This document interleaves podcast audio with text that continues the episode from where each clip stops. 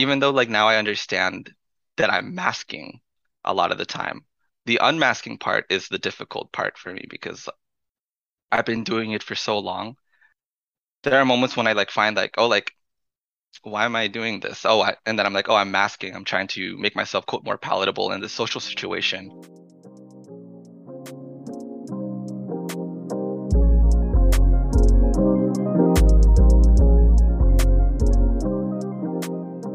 Hey, Dustin. Hey, Krystle. Hey, me searchers. You are listening to the Me Search podcast, where we have critical, messy, and fun conversations with each other, with friends, and with leaders in the community.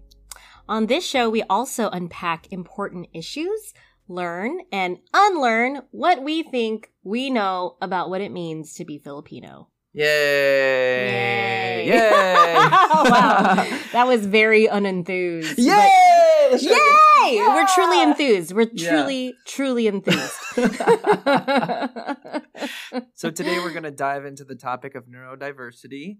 Krystle, what is neurodiversity according to experts? Here's what Dr. Nicole Baumer and Dr. Julia Frueh say in Harvard Health Publishing. Neurodiversity describes the idea that people experience and interact with the world around them in many different ways. There is no one right way of thinking, learning, and behaving, and differences are not viewed as deficits. The word neurodiversity refers to the diversity of all people, but it is often used in the context of autism spectrum disorder, ASD, as well as other neurological or developmental conditions such as ADHD or learning disabilities. Yep, yep, yep. Okay. Thank you to the experts. Yes, thank you to the experts. and then today we've got a special guest, a special friend of the pod, Warjay Naigan, who is gracious enough to share their own personal journey with autism and ADHD. Welcome, Warjay. Woo, woo, woo, woo. Woo! Let's go.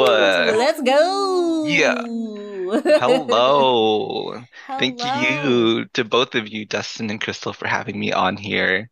Um, hello everyone. Uh, my name is uh, Warjay Naigan. My pronouns are they, them, and yeah, just thanks for having me here on the pod, dude. Thank you for being here. Welcome. Warjay is a longstanding friend of the podcast. Correct. Ah, This is correct. we appreciate you. I have known Warjay since, God, Mm, 2018? 2018? I think so. That sounds about right. Something like that. Yeah. Yeah. Uh, you're really a swell person. I appreciate you uh, making time to be here um, Yes. to share your story. Yeah. Thank you. Thank you for being here. It's so lovely to meet you. Um, so let's dive in. Sure. Um, so you were diagnosed with autism, ADHD, and also PTSD at the age of 26. Talk to us about this experience. Sure. Um, so you are correct that I was diagnosed with those three things at the age of 26. Um, leading up to that journey, I always had this like innate feeling that there were aspects of my experience that just didn't match as to how I felt like I truly was, or like the, the way that I was being perceived by others didn't totally match the experiences that I felt that I was experiencing and interacting with the world. As a kid, I didn't really like think much of it. I was just like, oh, like I'm just, you know, a little different. Um, sometime in college was kind of like when I started kind of doing the initial thought in my head that was like, is it possible that I have uh, autism or that I have ADHD um, or PTSD? Because definitely I had my own struggles with like things like uh social like social anxiety, depression throughout a lot of my life and like other other things that culminate into me wanting to inquire more a little bit about that. Um, but at the time when I was looking into it when I was still in college, uh, when I first looked at it around like 21-ish, um, when I went to the therapist that I had at a time at the time and I was doing pre-screening, they all they could really say when they did the pre-screening for me was that it's possible, but they're not totally sure. Um, and that kind of stopped my conversation for a while, and I didn't really think much about it um, until probably around like 2020. So like maybe like four years later, when I started having that conversation with myself again, and I started learning more through um, the experiences of folks that are autistic and have ADHD and and have PTSD and like seeing and hearing their stories and being like, holy shit, wait. So most people don't experience these kind of things, kind of kind of thing. And then so like Mhm. over months and months of like me like carefully like trying to understand and listen to like these communities' experiences and like what how their autism, ADHD, and PTSD uh, show up for them. Um, and finding a lot of like similarities with my own experiences, I was like, okay, like I want to kind of move forward with um an official diagnosis. And before that, I, I did kind of like self-diagnose myself as someone that had just autism. At the time, I was like, I, I can see myself as autistic. Um, but when I did take the test and everything, or took um like tests, and I met with um a neurobehavioral psych uh, psychiatrist to kind of like talk to me more about my experiences. They they did all like their work, and then yeah, ear earlier this year they called me and they were like, yeah, so we gave you an official like diagnosis of autism as well as um as well as ADHD and PTSD, which I wasn't expecting the other two, and I was like, oh, okay, um yeah, So you had kind of like self-diagnosed yourself at some point yes. without like actual confirmation. So I'm curious, like, what was your understanding of, say, autism before you got to college? Because all of this seems to have unfolded while hmm you were going to school in college. Yes. Yes. Um, so with autism, before I kind of came into college, my understanding of autism was very little to nothing, to be quite honest. I had one friend that I that was autistic, and then another friend that had Asperger's at the time, which is what they used to call it. But that Asperger's is no longer a term that's like kosher to use. But um, their their experiences and all I could just really describe, for lack of a better term, is that they were just like back then as a kid, I definitely was like, oh, they're just weird, you know, and like, and beyond that, I just couldn't really say. Uh, that's really all my understanding about like what autism was. It was it was weird, it was different, and that in some cases it can be quote severe in like this aspect of it can be really um in from what I saw as a child, something that was that can be kind of like debilitating in a sense in terms of like requiring like accessibility needs. Um, and it took until like me going into college and also like me uh, pretty much up until like a couple years ago to realize like how problematic that kind of like understanding of autism was back then because like it, even when I was in college I still kind of had that same kind of like running idea of what autism was before I really did my research on autism my understanding of what this how you can quote diagnose autism is from a a light to severe scale because people tend to talk about autism as like an autism spectrum and the misconception of that autism spectrum is that it's like from a gradient from zero to 100%. You're either like live, not that autistic or you're very, very autistic, you know? Um, and through my research about like autism and like self-diagnosing, I learned that like that, that is not the case. That's not how the autism spectrum works. It, it works more kind of like a spectrum of, uh, like a, I don't know what's a great analogy for it, but I'll say kind of like a, um, like a pie chart, I guess, where like Mhm. Hmm. basically there are different factors that play into being diagnosed with autism, and you need to have at least four to five, or you need to have at least four to five out of like the six items to be considered autistic. Otherwise, you'll be considered for like just one or just one and two of the other particular um, neuro, neuro neurobehavioral differences, right? Um, and for each autistic person, honestly, their autism will look pretty unique and different. So it's hard to really say what autism really looks like because it's it has such a wide breadth of uniqueness because it encaptures so many different things. It took a lot for me to break down my understanding of autism and like understand some of the other uh, aspects that come into understanding what exactly it looks like. Oh, um, some things that that can include are things like social awareness slash social cues, things like a monotropic mindset, which is kind of like horse blinders, like being really hyper focused, almost obsessive on certain tasks. Um, things like inf other things like information processing, um, sensory processing, repetitive behaviors, or like motor differences. Um, all of these things can be things that are encompassed within like the diagnosis of being autistic. And if you have one or two of these things, you won't be con you wouldn't be considered quote autistic. You'd be considered like either someone who has social anxiety or someone who has sensory issues. Uh, but if you show that you have like multiple at varying scales, like you would be labeled as autistic. And again, you may have more on like more intensity and things like sensory processing, but a little less on social awareness, or like more on like monotropic mindsets, or a little less on like no, motor neurological dif- like differences.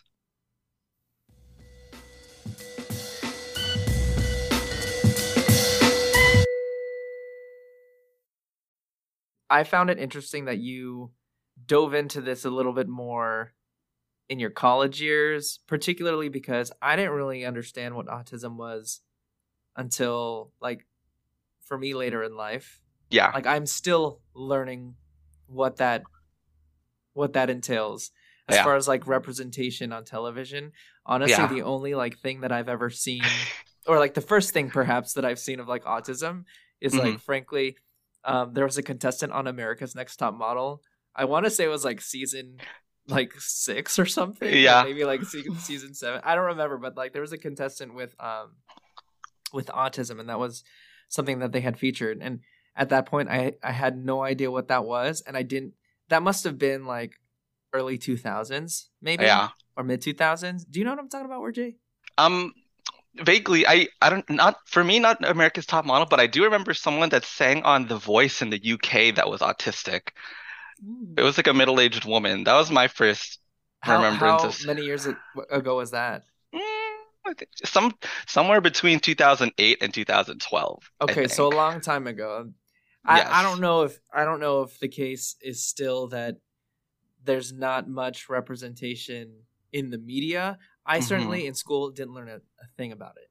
yeah, Yeah. Um, so as you were diagnosed, yes, having developed like your understanding of what it means to have uh, a diagnosis with um, autism or ADHD, like how did you receive that diagnosis? Was it something that was like, oh, now I have a name to place on things that I thought were true, or was it like Mhm. overwhelming for you? How did you feel? How did you receive that? Um, initially it was definitely like a confirmation of like, you know, all these things that I'd had earlier like self-diagnosed for myself and was like, you know, like these differences in how I'd seen the world and kind of like navigated it have I feel like are a little bit more confirmed by this diagnosis for the autism, ADHD, and PTSD. But at the same time, I think there was also a certain level of grieving that came with it too. So a thing that is very common with folks that have autism and or ADHD is something uh, known as masking. Uh, neurodivergent folks will mask for a large set of reasons for things like feeling unsafe of expressing like their true self amongst other people, trying to avoid stigma. Like stigmas are against like being autistic and having ADHD, like avoiding bullying, um, trying to um, quote fit in in like social situations and stuff like that.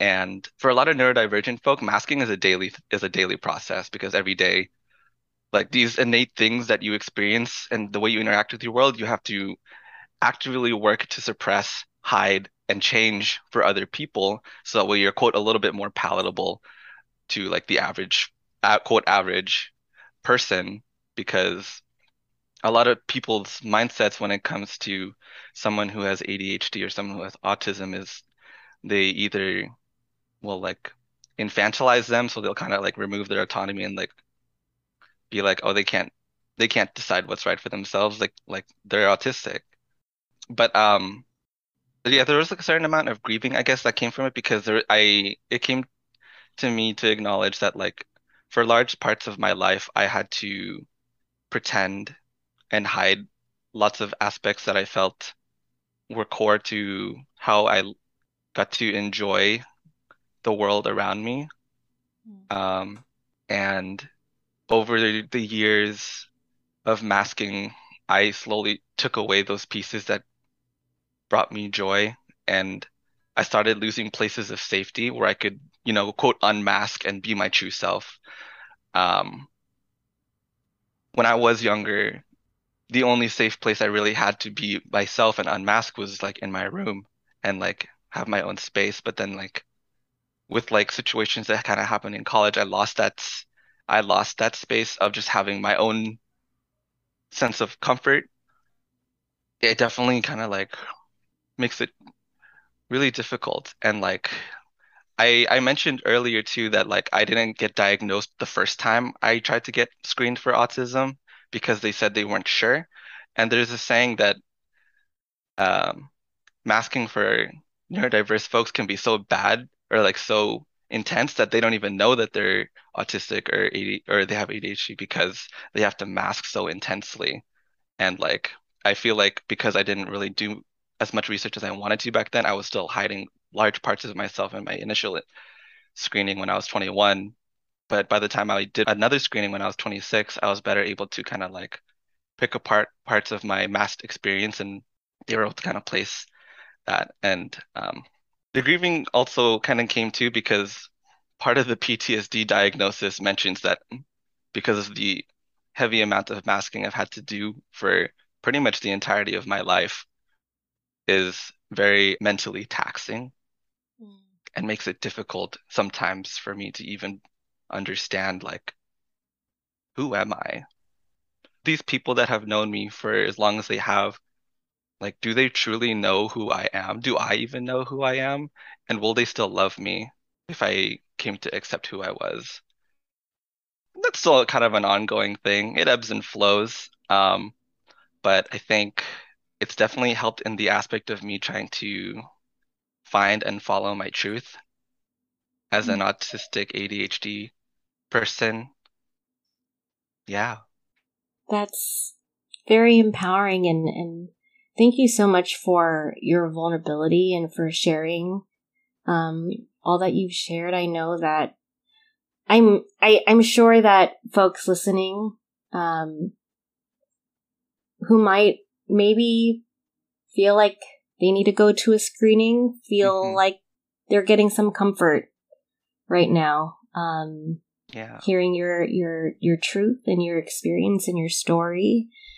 Um, may I ask, um, if, mm-hmm. if someone is out there who might want to get screened, what is the screening process like? Yeah. Um, I can't say I know what all of them are going to look like, but the, in terms of the one that I went to, um, I definitely first looked for a place that kind of just fit my insurance. And I sent an email, gave a call saying like, hey, like, um, I want to look into getting screened uh, for autism. This is that like something that I could do here. And then from there, they kind of like did, took an intake with me to kind of get a feel of like, oh, like what things led to me like being interested in this kind of thing. Um, and the place that I went to, they were gonna do a um a broad like range of tests to like besides autism, they check for ADHD, OCD, PTSD, uh, bipolar disorder, uh, and other things like that. Kind of just like confirm if I, if I had like something else or if like I had a multiple multitude of things. Um, and from there, they gave me a series of tests. A portion of it was um, self like self tests, so I would like fill them out. They gave me like like 80 pages worth of like questionnaires for me to fill out about like my experiences like currently as a child, how I interact with friends, family, how I process certain information, stuff like that. And then similarly, they had me go into like their office to take um, tests there with them. Um, mm-hmm. And it had been a while, so I can't totally remember what um, they used back then, but that was kind of like what they used in terms of the screening, that that process took about like a month and a half, I'd say, of mm. tests.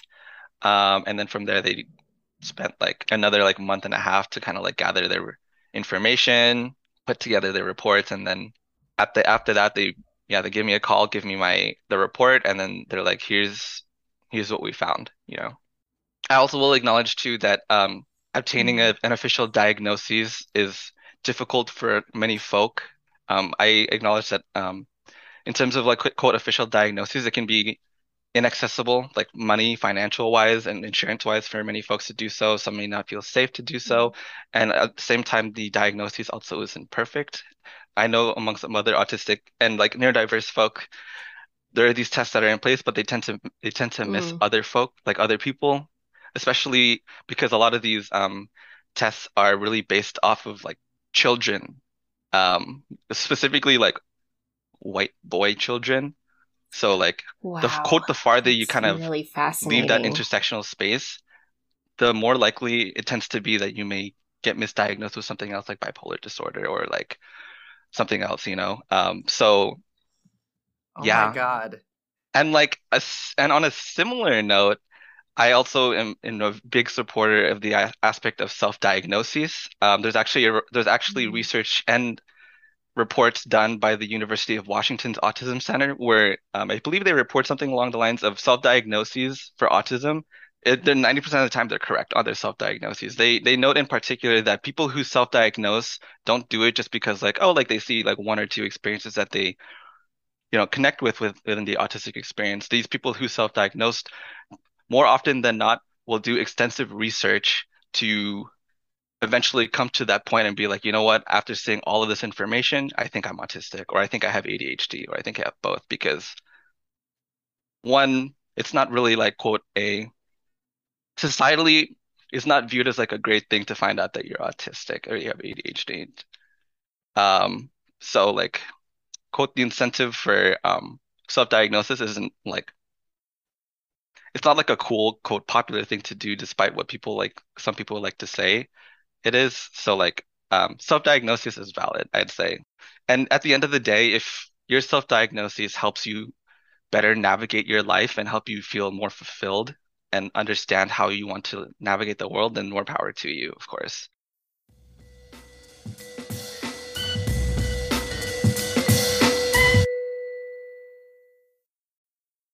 so how do you now navigate the world in your relationships? Definitely, it's just like a thing that I kind of have to take on day by day. Um, even though like now I understand that I'm masking a lot of the time. The unmasking part is the difficult part for me because I've been doing it for so long. There are moments when I like find like, oh, like why am I doing this? Oh, I, and then I'm like, oh, I'm masking. I'm trying to make myself quote more palatable in the social situation. I may like work to quote unmask that, um, but it's more than just like working to be able to unmask it and do that. There's also like aspects of the PTSD for me where it's like, why did I mask to begin with? It's because you know, like I was bullied. People used to make fun of me. I was denied support because of how I used to act back then as a child and who when I or like at whatever point in my life, and I and I eventually learned to mask those behaviors and be, pretend to be something else instead, which put a lot of emotion, like mental tax on myself, um, and it got to a point where I was just denying myself basic care and basic needs for myself to feel well. I would dissociate and just not remember large parts, large chunks of like my childhood and collegiate collegiate experience because I was masking so heavily and I had I had no choice because this is the only way I could do to survive. And even though I am no longer in those situations, those those fears and those behaviors are still things that kind of like stick with me and make it difficult for me to um, fully unmask in in the aspect of like being able to share my truth with other people. I think it's I'm a lot better unmasking when I'm here alone in my room because I've been able to transform my room into a place where I feel safe with myself again and being mm. feeling safe with myself in my own body. I think that's a great part in terms of like my my journey in the past years that I feel like I've been a lot more comfortable in unmasking and loving the strange and weird parts of myself and letting myself feel that kind of joy. But I think being able to show that and share that kind of joy with other people that care about me is still a difficult thing because of the years of like bullying and trauma that I had experienced throughout a lot of my life and also just like like tacit ableist ideas that are just commonplace in large parts of society. Um, I think when it comes to me navigating it with the world, I think I feel a lot more comfortable in being like, yeah, I'm autistic. These are my needs. These are my like these are the kind of accommodations that I need. Um, I would say one thing that's that benefits me in terms of having my official diagnosis is that it helps me better advocate for my own accommodations in places like the workplace. that's been like a benefit for myself and feeling a little bit more unapologetic in that sense. But when it comes to like more um, intimate relationships with people like family, friends, life partners, I think that's where I find a little bit more difficulty with that still. And it's a process. I think the thing that makes it difficult for me sometimes is like I'm still recovering from years and years of masking and like acknowledging like damn like I'm actually really tired of masking and like it's it's difficult um, but also at the same time like a lot of the people that I care for like um, may not really know much about autism or ADHD or PTSD and how that shows up for me it can be a lot for me to unmask and I think I guess I sometimes I need to be mentally prepared for things like questions, inquiries, and you know potential like pushback towards like my unmasked behavior because like like Dustin had mentioned in terms of representation for like something like autism is very minimal to none.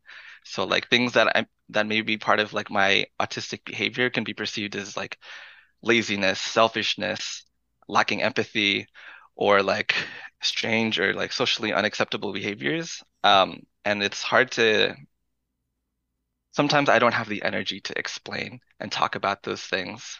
Mm-hmm. And I have to make choices with myself to sometimes just continue to mask with friends because I don't have the energy to fully explain it. But I will tell them that these are things that I'm doing and that when I have the energy for it, I'll unmask more and then I'll be able to come from a place of understanding and feel more comfortable and trust other folks to be accepting of like what my autism looks like. So Warjay, what did how does all of that play out in Filipino settings? So you talked about like yes. the the stigma and then the masking and the folks not understanding. Sure. Like uh-huh. not to say that there is a that they're comparable and exact in the level of energy you expend to mask versus like um, how just a Filipino in general may change the way that they move about the world to be more mm-hmm. palatable to white people. Yeah. Or like the, the, the majority, I guess let's say. So like sure. I just I that's what it makes me think of. Um, is that, you know, just people of color in general, like minority folk, they move about the world engaging with dominant culture and then they have to make themselves more palatable to those who are in power and whatnot. Yes. So like that's what it reminds me of but I'm imagining you as a Filipino person, you're already doing that to kind of like be palatable to dominant culture in like the sense of controlling your Filipino ness and like yes. that that mm-hmm. the Filipino narrative and how how you adopt yeah. that in the world and like how much you show of yourself uh, how, yeah. how Filipino you can be. Mm-hmm. And then mm-hmm. like on top of that you're also handling this masking of being a person with autism. Yes. So like how does autism and being Filipino or in being in Filipino spaces, like how does all of that work together from your perspective? It's definitely um it's definitely as complex as like you you had kind of mentioned it like kind of trying to te- like in terms of like being filipino and like navigating like a white hegemonic like society and like trying to like more or less being forced to balance a line between like my Filipino-ness and like being quote palatable to the majority society and like that fitting into like a matrix of me also being autistic and having ADHD and like fitting that there. I think it's um one thing that I've had to kind of like unlearn about like the narrative about like me being autistic and having ADHD is that like laziness in terms of a neurotypical societal understanding is different than what I'm experiencing. Because when, for example, when someone looks at an autistic, someone with ADHD, and they say like, oh, like, see, they they they can't concentrate on their tasks, or they're not doing the tasks that they're supposed to. Um, they're just lazy. And from what I've been learning from like the neurodivergent community is that the running idea when it comes to laziness in a neurotypical sense is that um, laziness means I have the full capability to do this thing. I just choose not to. Hmm. Um, mm. But for someone with ADHD, it's I have this innate feeling that says I cannot do this thing, no matter how desperately I actually want to do this thing. So like there is something that is preventing me from doing these particular tasks neurobehaviorally as someone with autism and ADHD, but I can't I can't bring myself to do it, whether it's something like related to my executive dysfunction, which basically means that like I have difficulty managing things like time and balancing various tasks or things like sensory processing like for me as an autistic person so like if i am overstimulated by things in the room um, it may be difficult for me to do certain tasks because these things are just so are basically eating up so much headspace in my brain that I can't even function to do certain tasks. But to a neurotypical person, that just comes off as like, oh, they're just lazy. They're not doing what they're supposed to be doing, you know? And in response to it, definitely like finding ways to, how do I describe it, accommodate or mitigate those kinds of behaviors. Like I'm going to use the example of like being overstimulated by things. So like one thing that tends to happen for me is I can get really overstimulated with light. I make this joke sometimes where I say, I can't hear what you're saying. The lights are too bright. and like it's a half joke, but it's also kind of serious because like um, there's a lot of autistic folks that are actually very sensitive to fluorescent light and like other like sensitivities to things like that. Like even just like sound sensitivities. That's why like nowadays I'll definitely like put on like noise canceling headphones when I work or I try to do certain tasks because it helps me kind of like maintain my focus and prevent myself from overstimulating and let me do the tasks that I want to do instead of feeling very overwhelmed and not doing them at all. But societally, when they see like me walking around with my headphones on like 20 like pretty much the whole time people are like hello i'm right here like are you not listening to me like they'll think like i'm like not paying attention or like you know like or like i'll wear sunglasses um in like the office space because it helps dampen the the fluorescent lights and people will be like why are you doing that that's weird obviously there's nothing stopping me from doing it but society societally it can be perceived as weird and then it can be perceived as something to not like chastise but like something to be like question and like yeah. mm-hmm. it can be tiring because those kind of things are kind of like microaggressions. Mm. It can be a lot. Yeah, I didn't even think about that, like the sunglasses thing. Yeah. Yeah, this is very eye opening.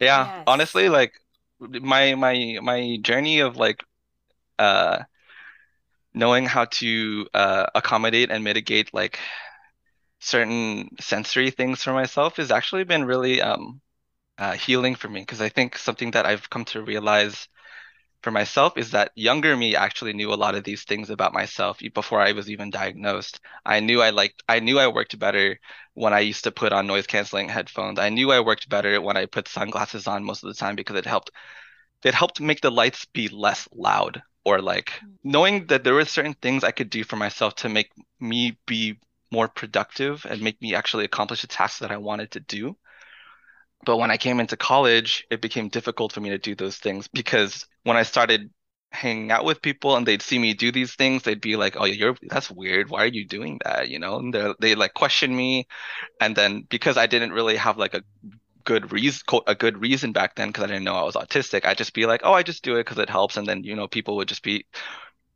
they'd make comments that it's that I shouldn't be doing those things and stuff, so I ended up stop doing it.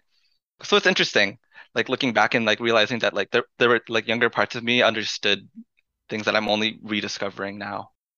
That's amazing.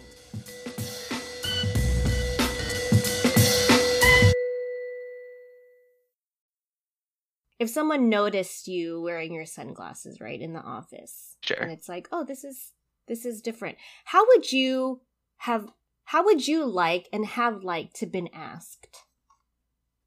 For me, I think because of like my because of my PTSD, I definitely have a I have quote trust issues with a lot of other people. Yeah.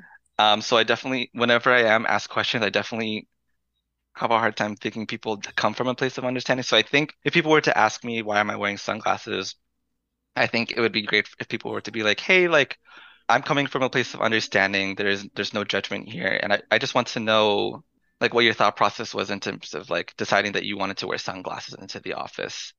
I wanted to know more on how that if that's like something that's preferential or if it helps benefit you in the workplace. And I think also adding to that, also tacking in that if I don't want to talk about this right now, mm-hmm. then I don't have to. Again, like sometimes like I'll be like, yeah, like I'll tell you why I'm wearing sunglasses. Sometimes the lights are very loud and it makes it difficult for me. But sometimes like if like I don't have capacity to talk about those things, I'll like, but they are able to reassure me that they are coming from a place of understanding and care. Yeah, I'll feel a lot better in terms of being like, I appreciate that you are interested in wondering in like inquiring why. I can't really speak on it right now because I because of XYZ reasons, but I would love to talk to you a little bit more about it like tomorrow, something like that. Or, or I'm I'm glad to send you an email, you know, because like sometimes also like I don't have the capacity to verbally talk about it, but I can write it down and send you some resources. I can do that instead. Or you, can just leave Warjay alone. yeah, you can also do that too. Because whatever works for me works for me. Yeah, you know, thank you for sharing that though, because I feel like some people might truly be coming from like a place of empathy and love and yeah. true curiosity. And because we're not really given any kind of blueprint on how to truly speak from an empathetic place. Yeah. I think this is so helpful. It sucks that we have to like maybe ask how to ask, right? Yeah. Because we should just be sensitive, kind people. Yeah. right? Yeah. But I feel like some people and also society doesn't teach us how to to be loving and kind in in yeah. a deeper meaningful way. So thank you for sharing that. If this might possibly be like a starting point for someone's like, oh, you know what? I think I should be kinder in how I ask. Yeah. Yeah. Um, any kind of question when it comes to personal things like that. So thank you for sharing your perspective in that. Yeah. yeah. And I do want to acknowledge too that like to an outsider and to like to many of us who don't really have access to like or like really get that much visibility on like neurodiverse experiences, like it can be mm-hmm. really different and it can be really hard to really find out how to have that conversation. And I think like at least with like the neurodiverse folks that you do know, being able to be like, hey, like I wanted to know more about the neurodiverse experience. I don't like you don't have to talk about it right now, but I just want to put it out there that it's something that I wanted to know more about because hearing about your experiences makes me wonder about my own, you know, mm. because there are many out there. Yeah. Okay, so as we close out, Warjay, what is yes. one thing that you would like for folks to know or take away from what we've talked about? I think one thing I want people to know and think about when it comes to the neurodiverse experience is that to ensure that you're all coming from a place of understanding and care and that you are you are genuinely listening to the experiences of of those in the neurodiverse community because they knew their needs the best and mm. they're just as much part of this world as everyone else. Thank you so much, Warjay. Thank you for sharing and for being here with us um, on this episode. Yeah. We are very blessed. Very Thank blessed. you for teaching us so much. Of course. Tried my best. you're, you're, great. Oh, man. Great. No, I, this was such an incredible, um, eye opening conversation. And again, I just, I really can't reiterate enough. Like, thank you for your vulnerability. Thank you for your generosity in sharing these golden nuggets of freaking kindness. Yeah, and I appreciate y'all opening up that space for me to speak too. That's great, great stuff. Anytime, Warjay. Anytime. All right. Well, thank you again so much, um, Warjay. Me searchers, thank y'all for being here. Y'all, this was Warjay Naigan. Woo! Let's go! And everybody, don't forget, be a me searcher. Follow us at Me Search Podcast and check us out online at mesearchpodcast.com. We're going to get to the bottom of things. This is Mesearch, folks.